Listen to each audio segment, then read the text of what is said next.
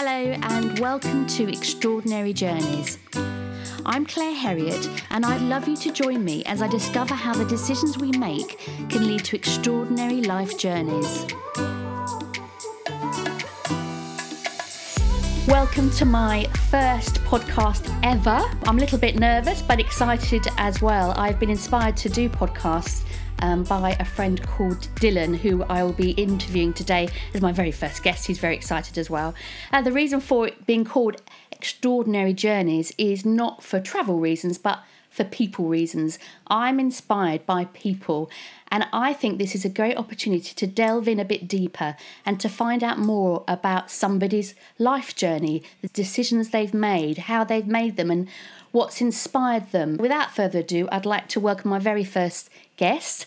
Uh, this is Dylan Reeve Fellows. Hello. Thank you very much for having me on here. I feel honoured to be the first guest on this on this new journey. Literally, a podcast is a journey, so it's kind of very fitting for the title Extraordinary Journeys itself. The reason I've chosen Dylan and how I know him is that uh, Dylan is a good friend of my son's Matthew, and he's 21, but as a family, we all really love Dylan. And the reason, but the reason that I think Dylan is an interesting person to have on my podcast is because of his journey. Um, he's made and done things that I think is out of the ordinary. Dylan, first of all, I'd like to ask you um, a little bit about when did you start to do videos on YouTube? So yeah, like you're saying about my journey, YouTube is one of the key themes throughout my essentially me growing up, and is one of the things that I've consistently done. And um, I think it's inspired so much that I have gone on to do thanks to starting a YouTube channel. But I started making videos. Well, see, here's the thing: back in like eight, nine years ago, when YouTube was just a new thing, I started making videos on. Do you, do you ever know about like um, when the first iPods came out? There was ways you could like jailbreak them, and that was so like Yes. you get like um these like free sort of apps, and it was like a thing in school where everybody was trying to do it and on the school computers which was quite ridiculous because you know the school computers have all these blockers on. And um, i must have went home one evening and made a video talking when i was about in i don't know year 8 or 9 talking about jailbreaking your your ipod which is obviously a long time ago because ipods aren't really a, a big thing Yes. now. And um, it, it got loads of views. And there was something that was very satisfying about getting views. And I, I like people ask me what it is and I I can't quite explain what it was about getting so many views that made me feel like almost accomplished. Um, so I so I made that first video and then I, I was like oh, I quite like this. So I started to make other small gaming videos over the years throughout like year 9 and 10 and whatever. But the only thing was I never really got that many views on these videos because it's such a, a saturated market because everybody wants to be a YouTuber and a gamer and um, Yes. that, and then eventually this is how I got round to the YouTube channel. As you know it, Student Vlogs, is that I, I made a video about my GCSE results. And then the year after when I went to my AS levels, I made a video reacting to one of my AS level exams. And I realized that because nobody and because it's not, it wasn't that cool to be uh, talking about exams or schoolwork that there was a small niche in the market for people wanting to Okay. relate to hearing somebody talk about an exam everybody's just had or their results and that was Yes. kind of when the channel channel was created back in well it's got to be 5 years ago now So, just sorry, just going back a little bit to what you said. You Hmm. said you sort of started doing this sort of jailbreaking in year eight, I believe. Just so we all know, can you give me a rough idea of age? yeah that so would have been? year 8 in the UK secondary school how that's about what like That's a second year in old ways, isn't it? So Yeah, it yeah. must be sort of maybe thirteen or something, yeah or about fourteen. about 13 14 so it was i think because youtube i don't know if you know but youtube was created in i think it was like 2000 and between 2007 and 9 so it was like a it's, it's a semi new thing considering how globally recognized and how big it is right now That's interesting. So when you did your response to your exam, did you say Mm. Yeah. your A levels or something? Uh, did you have any idea that it would be popular, or did you know, just notice views going up? So that's the thing. Like when I when I look back on the content I was making, it was it was fairly mediocre content. Um, but at the time, like I would upload them, and people would be like, "Yeah, great video. Really like the videos, despite the content being quite mediocre." Um, yeah, and- but then I realized what it was is yeah, thanks. but I realized what it was that the fact that I wasn't, let's say, because all the YouTubers at the time that were getting loads of views on study videos were all the smart people who were, let's say, getting all A stars, etc., etc. But I think I was the only YouTuber at the time who came out of an exam who said, "Oh, you know, it's, it, that went fairly badly. I got this for question two. Apparently, Aww. it was something else."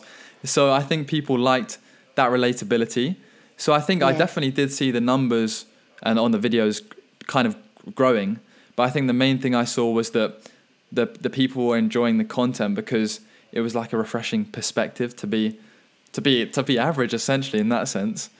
So I can imagine people really related because you know there aren't not everybody's going to get top marks all the time, but they're related to you being just yourself and yeah. being completely honest. This particular YouTube channel, it's called Student Vlogs, is that right? Yes. I started it five years ago. And there's an interesting reason why why I called it Student Vlogs. I mean, I guess you can kind of put two and two together is yes. that let's say obviously you know the channel is all about student vlogs like videoing student life and yes. making vlogs and stuff but i realized that if i called it student vlogs if people were just to generically search student vlogs if my name was student vlogs then i would pop up when they generically search student vlogs without knowing about me if that makes any sense i see so it's ah, like a little ah, marketing right. sort of trick so now i'm known as student vlogs but if you generically search student vlogs then i would pop up that's a really so good like, idea that was the logic behind yeah creating it with the name Student Vlogs, all them all them years ago now. But may I ask now how many subscribers you have to your channel? So yeah,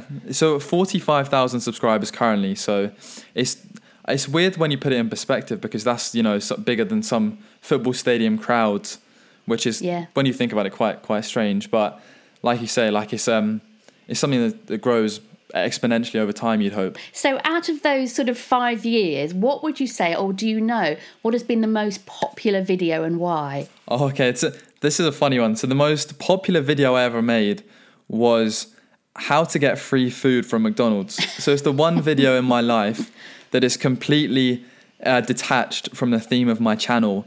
And it's the one video I'd say that was probably the worst and had the he had the least amount of effort put into it as a video, but it became the most popular. This video is basically about how you, McDonald's monopoly is where you you know you get a McDonald's burger, you peel off the sticker, yes. and you have a chance to win the food. Yes. Um, and there was this thing going around on Lad Bible and Facebook that basically said. Oh, if you have got a sticker or something, it has a code on. You type this code into the self-service machine, and it gives you a free burger. But instead of having the sticker, Lad Bible just gave out the codes. Oh no! And then yeah, so you could essentially get free food by putting in these codes. So before school one day, I saw this and I was at the bus stop outside my house, and I was like, I might as well make a video on this because I'm bored on my way to school. So I filmed it on my phone, um, like a two three minute video about how to get free food. Got on the bus, went to McDonald's, uh, typed in this code from Lad Bible got a free burger and just kind of filmed the process. And I honestly, it was the it was the lowest quality video I ever made, and it got I think about five hundred thousand views. No. And even even to this day, is still one of the videos that kind of gets me the most views on a, a daily basis. It's never stopped growing. And I think what's interesting, you know, you can have one video, but actually, what it does, it encourages people to look at your other videos. Have you had any complaints from McDonald's? That's very true. Though, like I, I must say that that video has generated so much traffic for my channel overall. Um, but in terms of complaints from McDonald's, not directly. I feel like um, I'm too small for them to worry about. I think they wouldn't care. But I definitely did have a few comments saying, you know, this is the equivalent to stealing, or you should stop eating McDonald's. Your skin's so bad. Because at the time I had quite bad acne. Nasty. So it's a ruthless. A it's a ruthless place. so yeah. you've got uh, student vlogs, but I noticed that you've got some other channels on YouTube as well. You have. Mm. Uh, economics and me i noticed. Oh, yeah. um, not the quite the same following but you obviously have you have dylan travels which i noticed a, a trip to greece on that one. And you have your uh, you have one other one as well. Do you just tell us about the other channels that you've currently got? Yeah so i've actually got uh, yeah like you say five channels. I've got one obviously main one dedicated to student life. I've got one dedicated to economics where i basically kind of it's a bit more niche. So let's say if there's some followers on student vlogs they love the economic side of things, they love investing, they might be inclined to follow my economics channel, which talks about stock reviews and stuff like that. And then the same for traveling. I've got a traveling one where, because I, I, love traveling, it's a big passion of mine. I like to mm. uh, to explore, and I figured that sometimes when you explore places, you find these great little sort of adventures that Mm. are not mainstream and they're not really that, that well known about that are so good. Um, so essentially, my travels channel is just to, to document the great places I've been to in terms of the the, the great Yes. finds on holidays. Um, and then I've got another one which I put my podcast highlights on. So it's, it's kind of like a yeah, the main channel's student vlogs and then subsections down into different categories. Just if if people want a, a bit more to, to listen to me more, I guess. Has it been worth the effort? Because I know even doing one video is really time consuming, all the editing and all that goes into it. You know, has it? How has it been worthwhile? You know, what has it done for you that's been worth Yeah. persisting with over those last five years? I feel like with the smaller channels at the moment, there there there's been no real. It's nice to get a few views and a few followers, but at the moment there's no b- real big reward in them because uh, obviously they're not. It's, it's like you say, it's so time consuming that I don't have enough time to consistently put out content on them, and content Mm. consistency is the one thing you need to to be successful on YouTube. Content consistency? Do you yeah, mean exactly. posting Yeah, consistently? so regularly That you mean? posting. Okay. What would be regular? the big vloggers that well, I mean, Casey Neistat is a classic example of. I'm sure have you seen Casey Neistat? Yes, his content's I so do know- I do know It's, him. it's honestly amazing, Yes. and he became famous from doing daily vlogs, and I. He did, and yeah, I really liked the fact that he also used my first camera, which was a Canon 70D. That's so interesting. I think he's inspired so many people as well. He's, I mean, it's crazy to think how many people have done stuff like you've done and like I've done because of him. But but yeah, he was he was uploading daily, and he was he would literally wake Yes. up. I remember him saying at eight, film his content, have to finish at four, spend the whole night editing, get it scheduled for the next day, and the same cycle while running businesses and life. Every day for like, I mean, a year for like three or four seasons, much. and that's what made him what he is today, of course. But I, I don't know, I, I don't know how he did it. No. So has it has it uh, have you had financial benefit from the, particularly from your vlogs, your student vlogs? Yeah, yeah, yeah. So the way it works with um, sort of YouTube and financing is that the, eh, obviously before a video, I'm sure everybody's listening has um, has watched YouTube videos and seen that they kind of chuck a load of adverts at you before the videos. Sometimes non-skippable, sometimes 30 seconds. Notably of late, there's a lot more adverts and a lot more longer adverts on there. Um, but they auction off these adverts to to to companies, and then Yes. they get an X amount of money from that auction and then they give you a percent of that. So I think it works out maybe a 60 40 split. So I think you get 60% of the revenue from that um, from that auction of the adverts on your videos and Google get 40%. And then yeah, you can choose how many adverts you put in there and that's essentially how you make your your money. So it's all through the the AdSense and the adverts prior to your videos. And it's been worth it, has it? I think I think the the real money in YouTube is not so much with the actual AdSense revenue, but with the the other traffic that you can generate from your videos. So let's say if I was to have my like I, I do Skillshare videos as well. So if I put a link to my Skillshare channel in the, the description, as well as people watching my videos, they then would click on my Skillshare link, Right. watch Skillshare videos, and I earn a bit more money again. I might put like a, a link to my music, they would listen to my music, and I get a few more pennies again. So I think it's really that sort of the money's really in the description, and AdSense is a nice sort of top up, if that makes any sense. That's a very good one-liner. The money's in I the think it is. I description. think it is.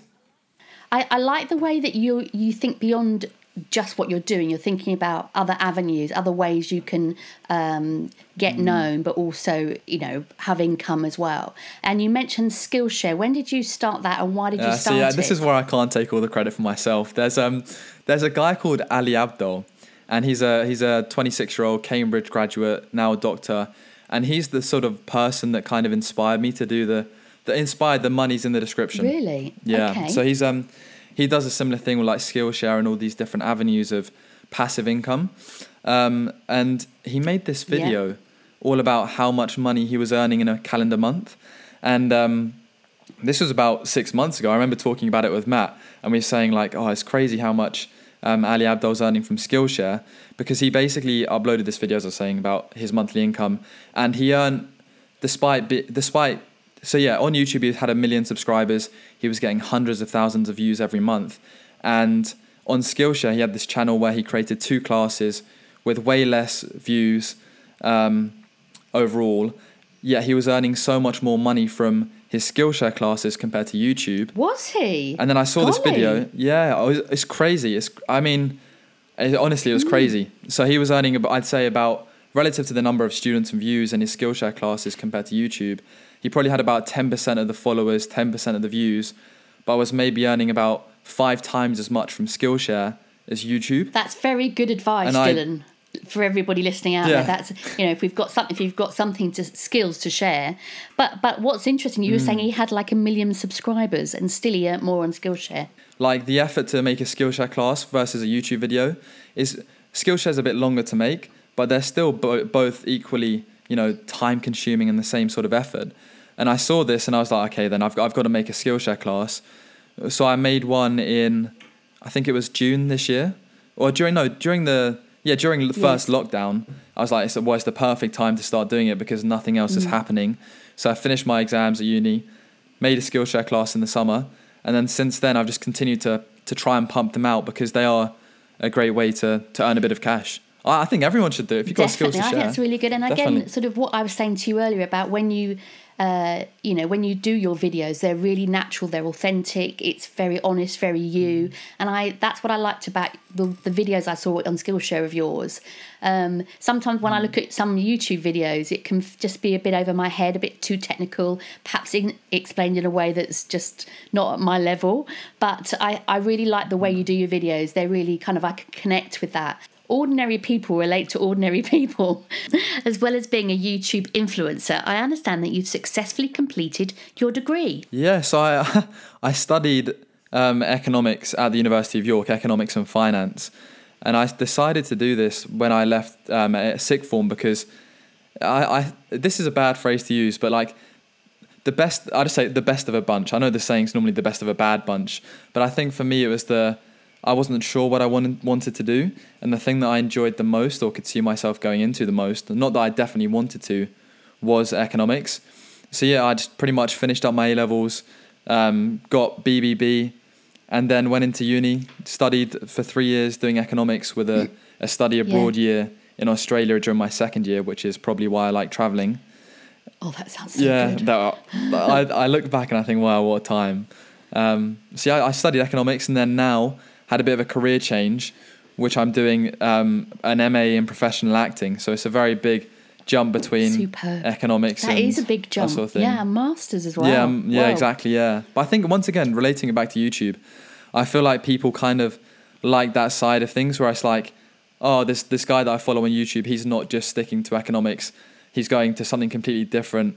So, oh yeah, if I wanted to change my degree after I finish my first one, I can. And there's that sort of, I see it as a continuous, uh, like a new chapter in the journey, in the sense that I was one of the first to, to you know, document being an average student as such. And then again, I'm one of the first to openly go on YouTube and be like, I did this degree. It didn't really work. I enjoyed it, but it wasn't really for me. I'm now going to go and do something completely different and try that. Um, so I think people like that as well. Actually, on that note, have you had any comments from other students that have said, you know, thanks, you know, it was really good to find out that other people are finding it hard that you've come through or anything that would that's really given you a boost because you've shared so openly about your own journey? Yeah, I feel, definitely. I feel like there's there's quite an, an underground community of people that, let's say, get absorbed into like the the, the the stereotypically perfect study YouTubers where they're getting A stars and they're going on to these great graduate jobs with everything lined Mm. up. And I feel like so many people when they would ask me like, "Oh, what are you doing after your uni?" and I'm like, "Oh, I haven't got anything planned yet. I might be doing acting. I haven't even looked at an internship or anything like that." They're like, "Oh, fused. Neither have I." And it's kind of nice to It's know that. Yeah, exactly. It's reassuring. Yeah. reassuring. So there's definitely been a lot of support for the for the career change and just pursuing pursuing a dream as such. That's what people often like to say. Like, "Oh, it's so good that you're pursuing a dream." I'm like, "Thank you." Yeah. if anybody's out there, I think you should Google uh, Dylan Reeves Fellows. And uh, I was very impressed because obviously you're doing your masters in acting. You've got an is it an IMDb? You've got like a presence Yeah, yeah. as an actor, and you, which is I have a Google page over on the right that comes up on my desktop, but you have your own image from the NBA. I thought, whoa. and I scrolled through the pictures. Nice Yeah. pictures too. You know what? If you Google, this is quite funny as well. If you Google my name and you click on images, obviously like some acting stuff comes up, a few YouTube things come up, and then a picture from outside of your house, Claire, comes up with Tash from prom back in year eleven. Because do you remember? from outside my house. 'cause- do you remember when we um we all got the Yes. Hummer? Did you look good though? You must have been looking I look good young in your suit I look good, yeah. But it just made me laugh because it's like all them years ago when we got in that Hummer for a trip round Yes, the. I Um, remember. basically, if you're listening, we, we it was year eleven prom, and we all went to Claire's house, uh, Matt's house, to uh, to essentially meet up before prom, and then get in a Hummer to drive to our year eleven prom, and that's one of the pictures that never leaves my Google Google Images side. Let's think yourself lucky. It could be far worse, couldn't it? that's the o- that's the only thing with the internet. You know, you be careful what images you have on the internet because it doesn't ever go away. Mm. It literally it's does there. never ever go away. Um, I really like the fact that you've done economics and you're going into acting, which are both very different. But isn't it amazing how we can draw on the experiences from from all those aspects of our decisions and the experience we've had? And I don't know if you're a Gary V follower, but Oh, Gary Vee, very he, motivational. he, he's a isn't he? great online, uh, quite a character. But one of the things he says is, you know, when you're sort of a younger person or, you know, teens and early 20s, you know, to throw yourself at everything, try lots of different avenues. And my husband and I have said that you're quite an entrepreneur in that way. You know, you, you try lots of different things um, so that it gives you choices and also you find out what you really like doing. Yeah. So if you were to sort of think, uh, sort of maybe five years from now, what would you see yourself doing, or what would you love to be doing? Oh, it's, it's such a it's such a good question. I feel like in my head, the three things I'm most passionate about are definitely traveling, acting, and then just just content creation in general. So like YouTube and stuff. Yeah. So I think in and this I'm I'm lucky in the sense that them three things work quite nicely together. So as an actor, the likelihood is, especially or unless you're like a you know a huge famous actor, you're going to be spending like days on end at home, while days on end filming, while days auditioning, and there'll be that spare time in between where let's say if I had no auditions to go to or no jobs to work for, I could make YouTube videos and make content at home, and then I could obviously act in them other days when you know I w- when I eventually get an audition, and then again when I'm not working, I can maybe have a weekend away, or maybe if I was successful enough, the acting jobs could take me to some nice places. So I feel Yeah. I'm lucky that them three kind of correlate. They do. They merge. They merge. They can merge really nicely. What would you say to uh, anybody uh, sort of in their sort of their teens up to twenties, thinking about uh, YouTube or social media? Would you give any advice, something that you've learned that you would suggest if they are starting out on that journey of wanting to get known or wanting to document their own journey? Yeah, I so there's so many things obviously I could say. I feel like YouTube is one of the things that as I started to make my own channel and grow and and build and create videos, I learned the hard ways and trial and error. But if I was to go back in time right now and, and rebuild the channel, I'd say that the very first thing I'd do, and I mean as an editor yourself, you'll know this, but I would sit down and I would make sure my editing game was on point because you can spend literally ages mm. editing things the slow way or not quite adding in a slick transition. Um, but as soon as you learn how to edit the fast way and uh, get that on point before you actually start creating videos, you'll save so much time in the long run. Yes. I I mean, yes. hun- like I, if I if I edited videos like I do today, uh, three four years ago, I would be be able to make so many more videos. The quality would be so much better. And I just some I, Yeah. I sometimes think like, if I was to capitalize on that skill a lot earlier in my career as a YouTuber, how much quicker would my growth be? So I think there's that thing, and how much time would I save? Um, so I think it's definitely being efficient in that process. And then in and then in terms of growing on YouTube, I mean it's you know it's the um there's a survey by um, some company in America and it said what's the most popular uh, dream job amongst kids in, in primary school in America, and it obviously has been an astronaut for so many years. And I think about last year or the year before, it became a YouTuber for the first time. And I can't remember the percentage of people Oh yes, but I remember lots that, of yeah. people uh, the, the percentage of people that wanted to be youtubers was so much higher So it's a very competitive thing nowadays, and it's all about I think.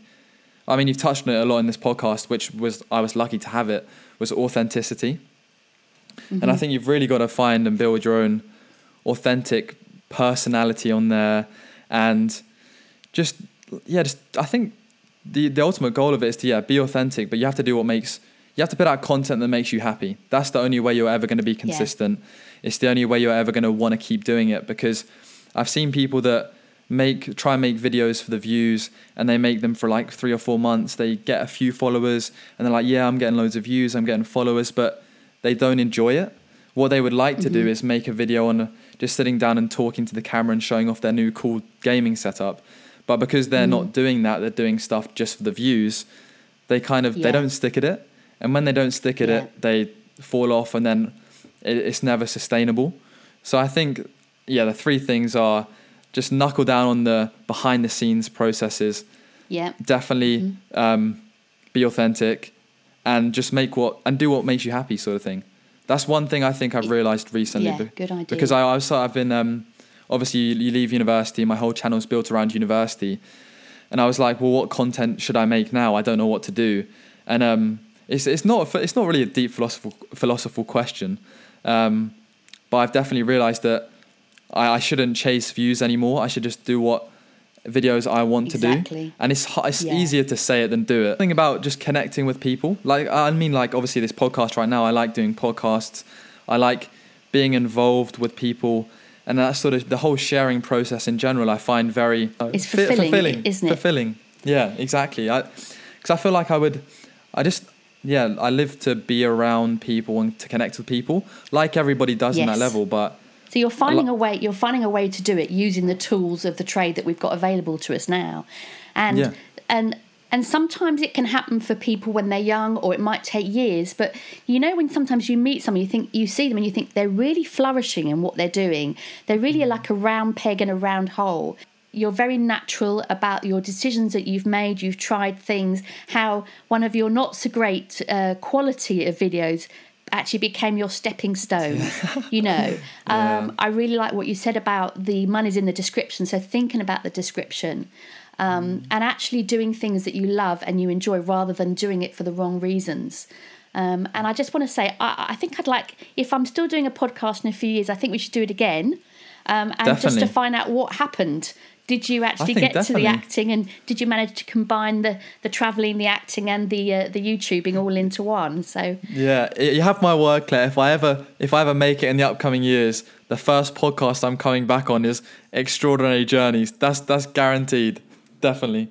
Do look up uh, Dylan. Yeah. I'll um, I will obviously leave uh, the the links and so on in the description. Um, and you know, if you'd like to find, look him up on Skillshare. I think that would be really good too. Um, one of the Skillshares that I watched was actually how to do a podcast. And so, if I've managed to do this, then obviously that was a successful Skillshare, Dylan. Yes. So, thank you so much for coming on my first one and for everybody for listening. Thank you for having me.